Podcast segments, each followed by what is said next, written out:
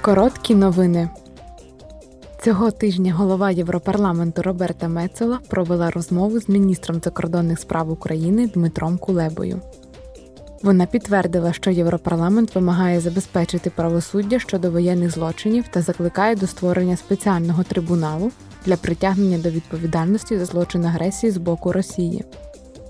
Мецола також привітала видачу міжнародним кримінальним судом ордеру на арешт Володимира Путіна. Голова заявила, що незаконно депортовані діти повинні бути повернуті в Україну та до своїх сімей.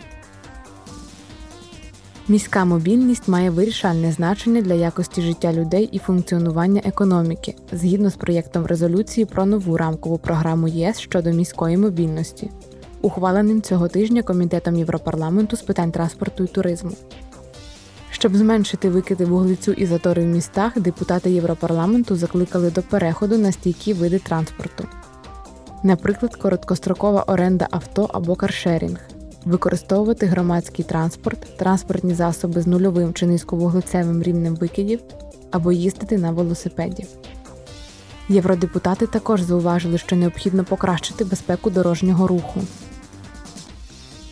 Якщо вам виповнилося 18 років і ви є законним резидентом країни ЄС або однієї з країн, що не входить в ЄС, але бере участь в програмі Erasmus+, у вас є шанс дослідити Європу за допомогою ініціативи Discover EU. Заявки приймаються до 29 березня на сайті Європейського молодіжного порталу. Успішні кандидати отримують шанс виграти абонемент, який дозволить їм подорожувати переважно залізницею, щоб відкрити для себе приголомшливі пейзажі Європи та її розмаїття міст і містечок.